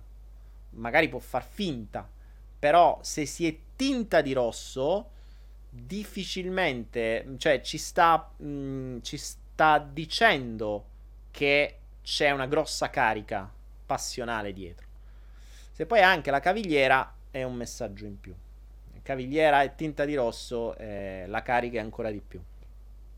Sono sono sono cose mh, sono messaggi non verbali. Ri, potete riconos- se conoscete un po' la comunicazione non verbale a, a più livelli, eh, diventa carino perché potete capire una persona già dalla sua conformazione fisica, da come si muove, da come si veste, da tutto. Infatti spesso si potrebbe fare un quadro psicologico di una persona guardando le foto che mette su Facebook o su Instagram. Già il quadro psicologico di quello che mostra, quindi capisci perché lo mostra e probabilmente che traumi ha alla base.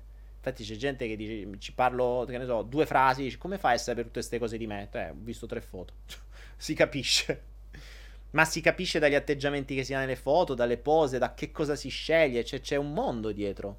Se sai che cosa guardare, diventa tutto più facile. Torniamo sempre al suo discorso. Se hai il frame, cioè se sai che cosa guardare, vale dappertutto.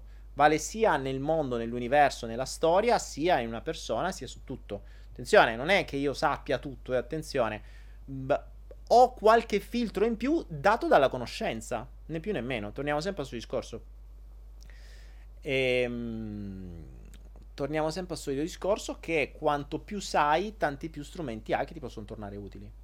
Invece hai i capelli viola, sembra la, fiata, la, la fata turchina. Sui capelli viola non te lo so dire, non ho esperienze di persone con i capelli viola, quindi non avrei un quadro psicologico dei capelli viola. Però di certo potrei dirti che chi si tinge di viola è sicuramente una persona che vuole farsi notare, cioè che non vuole restare nell'anonimato. E, mh, quelle di cui secondo me eh, bisognerebbe fare attenzione sono quelli con i capelli neri, perché il capello nero tinto eh, può essere di tutto, cioè può veramente essere di tutto, eh, per cui mentre il biondo ha un significato, mentre il rosso ha un significato, il nero è un coprotutto, non te faccio vedere niente, eh, eh, vattela a scoprì. Infatti nel nero mh, ho conosciuto persone con i capelli neri tinti che erano veramente i due opposti, cioè proprio i due completi opposti. Puoi trovare la, la, la, la persona, la, la, la dirigente d'azienda che sottomette migliaia di, di dipendenti e la sottomessa che è l'esatto opposto. Quindi il nero è veramente così. Uh, I capelli arcobaleno c'è un po' tutti i colori, si vede che ci avrai mille personalità e cambiano in base alle... alle varie personalità, così ce l'hai tutti, insomma. Chi si depila fe... ma meno male. Um, Franci, che domande fai? Fa bene chi fa quella cosa, secondo me.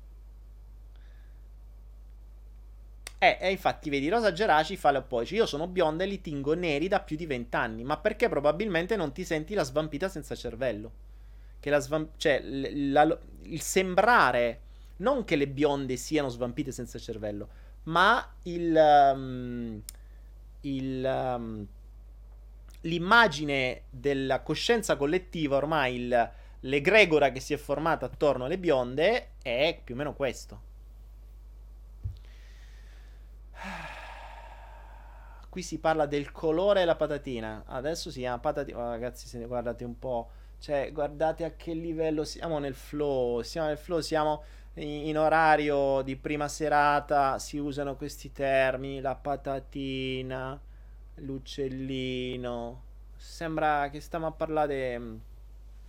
Bravi, bravi, bravi, mi raccomando, ci sono pure i bambini, si sa mai, che ci, di sicuro ci sono i vostri bambini interiori che magari sentono queste cose e scandalizzano. Um, Daniele, cosa pensi degli uomini che si depilano? E raga, ehm, cioè ormai il mondo è così.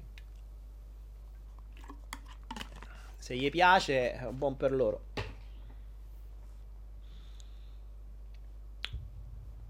Ah, Daniele, cosa ne pensi del, del disturbo ossessivo compulsivo? Ma ehm, Salvatore, non mi, non mi fate domande su delle cose da manuale. Cioè io non sono un medico, non sono un psicologo, sono un ragioniere. Non vi dimenticate che io sono un ragioniere. Quindi se mi chiedete come si fa un bilancio o una partita doppia ve lo so dire. Ma se mi fate, se mi chiedete come, eh, co- come funziona un disturbo da manuale medico che è creato dai medici per farvi diventare degli animali da reddito, eh, mi viene difficile. Se invece mi racconti il contesto, quello che serve, quello che ti genera, quali problemi ti dà, che cosa ti serve, qual è il beneficio secondario, allora magari possiamo iniziare a ragionare. Ma se mi dici che cos'è X, a volte la gente dice, ma secondo il morbo di Stoga, cioè che ne so, il morbo di Stoga io non lo conosco. Cioè questo dottor Stoga che ha inventato il morbo di Stoga, non lo conosco, non lo so. Se invece mi dici, ah ma guarda il morbo in cui mi si ingrandisce un testicolo sinistro mentre quello destro diventa più piccolo, e poi si spostano e vanno a destra e a sinistra e uno diventa grande e l'altro piccolo e quello piccolo diventa grande, è un casino, eh, sembra un flipper. Eh, allora lì ti dico, ok, eh, parliamone. E lì scopriremo magari l'importanza del flipper, il giramento. Io ti, avrei, ti chiederei, ma forse vivi una vita in cui ti girano le palle? Cioè, sì, ecco, vedi perché ti è venuto il morbo di Stock. Cioè, questo è il concetto in cui vi posso aiutare.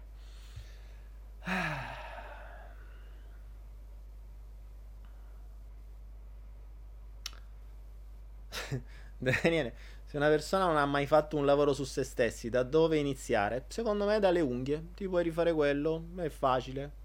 Ormai lo fanno un po' dappertutto, guarda. Se non hai mai fatto un lavoro su di te, non partire da cose troppo grosse, cioè non ti rifare i seni, il naso, il culo, parti dalle unghie. Ti fai, ti fai ricostruire le unghie, te le fai dipingere ed è un buon modo per iniziare il lavoro su di sé. Tranquillo, guarda. Easy, easy, easy. Uh... Ciao Marco Gagliotti, in realtà nella personalità di Alice, Alice che ha preso il possesso del, di nove anni, che ha preso l'account di Marco e ci saluta. Ciao Alice, ci sei mancata nel flow dei bimbi, vattelo a sentire che è online Alice. Ho detto che c'erano i bambini online buoni, non dite quelle cose cattive. Pasquale il superdotato, se Alice ti dice sei superdotato di cosa Pasquale, tu che gli dici? Eh, eh, il mio cosa, cosa, di cosa sei superdotato? Della merendina? Di co- quale dotazione hai super tu? Come gliela spieghi una bambina di nove anni? Avrai una super dotazione di strumenti utili per la crescita personale. Oh, ma io non lo so. Ciao Daniele, come faccio a scegliere la lista di cibi migliore per me per nutrirmi? Il um, ma fondamentalmente li devi provare. Allora, innanzitutto parti dalla, dalle cose più sane. Quindi parti da, da, da una frutta, da verdure. E basati su questo: frutte, verdure, frutta secca. E scegli. Scegli in base a quello che trovi di decente. Scegli in base alle tue capacità finanziarie, perché in Italia costa una follia.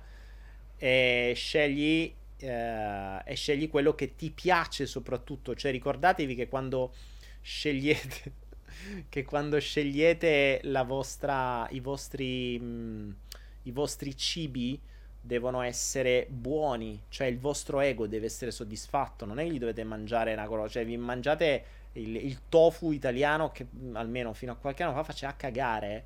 Cioè, non ve lo potete mangiare da solo, è crudo, è immangiabile. Io qui lo mangio tipo un panino. Cioè, io lo mangio sano col sale, punto. E magari un goccio d'aceto, basta. Sì, ma il tofu che c'è qua è in formaggio. Cioè. Per cui deve essere qualcosa che vi deve dare un estremo piacere al, all'ego. Quindi deve essere veramente... Poi io quindi quel, mangio quattro cinque cose, ma sono le cose più buone che mai possa mangiare. Cioè, questo è il bello. Cioè non ho lo stimolo di dire ah sto mangiando una cosa che non mi piace, vado a cercarmi altro. No, perché più buono di quello non riesco a farlo e l'ho creato apposta. Ci ho messo tre quattro mesi per trovare una, una giusta uh, giusto mix. Poi ogni tanto sperimento qualcosa di nuovo.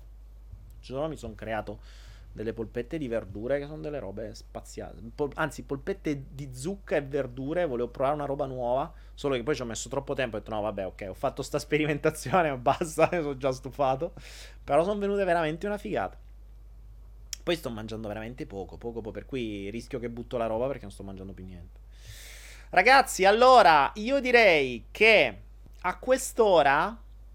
quattro e zero cinque io devo cominciare a chiudere questo flow perché eh, perché tra un po' devo uscire. Voi mi direte do cacchio vai alle quattro e mezza di mattina, fatevi tre quarti di sacchettate di cose vostre di cose vostre devo uscire devo uscire alle quattro e mezza di questa mattina, quindi ho bisogno di chiudere il flow leggermente prima, ma non disperate. Non disperate perché martedì prossimo ci saremo di nuovo, saremo di nuovo online, saremo di nuovo eh, su questo canale eh, come al solito. Me- c'è, tra l'altro c'è gente che mi continua a dire, eh, cioè, alcuni mi hanno commentato, dice ma cavolo se tu lo facessi a degli orari predefiniti, alle date predefinite uno ti seguirebbe, minchia. È un anno che si fa il martedì e il giovedì alle venti e trenta, ancora mi dite che non sapete dove, dove si fa? Ragazzi, martedì e giovedì alle venti e trenta c'è il flow online, a meno che non ci sono, mh, insomma, accadimenti non dipendenti dalla mia volontà, o a meno che non vi dico che eh, ci vado in vacanza per due mesi, che non è una vacanza, ma vado in... in sparisco, scompaio perché devo fare... Deve, il bruco deve diventare farfalla, no? Sono nel processo di metamorfosi, quindi questo processo di metamorfosi ha necessità di due mesi. Fra due mesi troverete una farfalla invece di un bruco. Cioè avrò sempre io la stessa faccia, però non ca- dentro sarò, sarò più farfallone. Sarò più farfallone invece che brucone, no? Che brutta scena.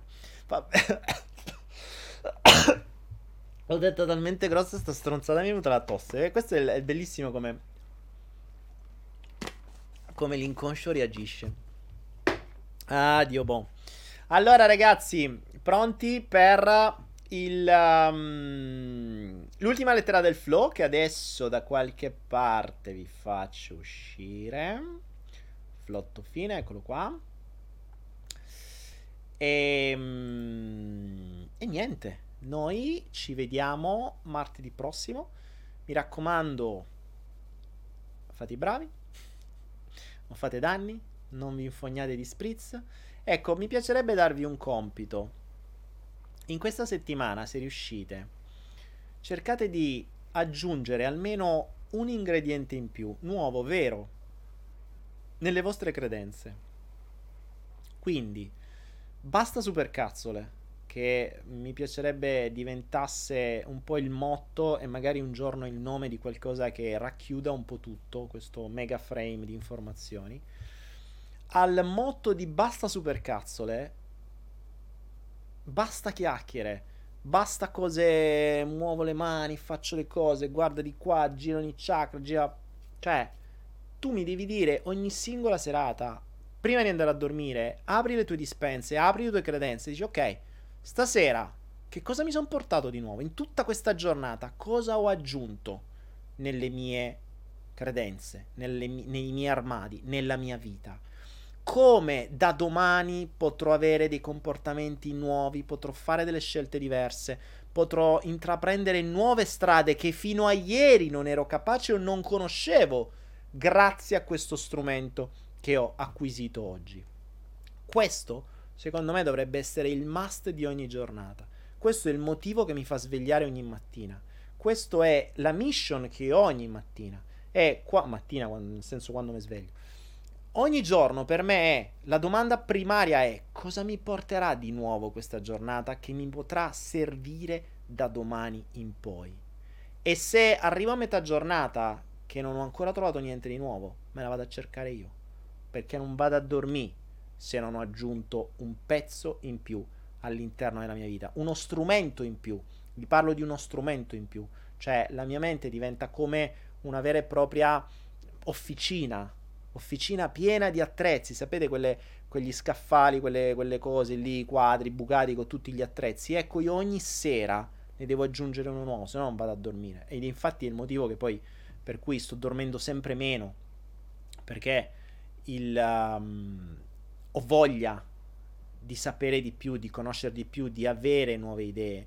E quando hai uno strumento nuovo, quello strumento nuovo fa una magia, perché quando imparate a usare qualcosa di nuovo, può capitare che quello strumento può farvi rivedere tutte le cose vecchie in maniera completamente diversa, può farvele aggiustare in maniera diversa, può modificarle in maniera diversa, può portarvi su una nuova strada, può letteralmente cambiarvi la vita. Non sapete che cosa quello strumento che quel giorno avete acquisito di nuovo può capitare nella vostra vita, può fare nella vostra vita.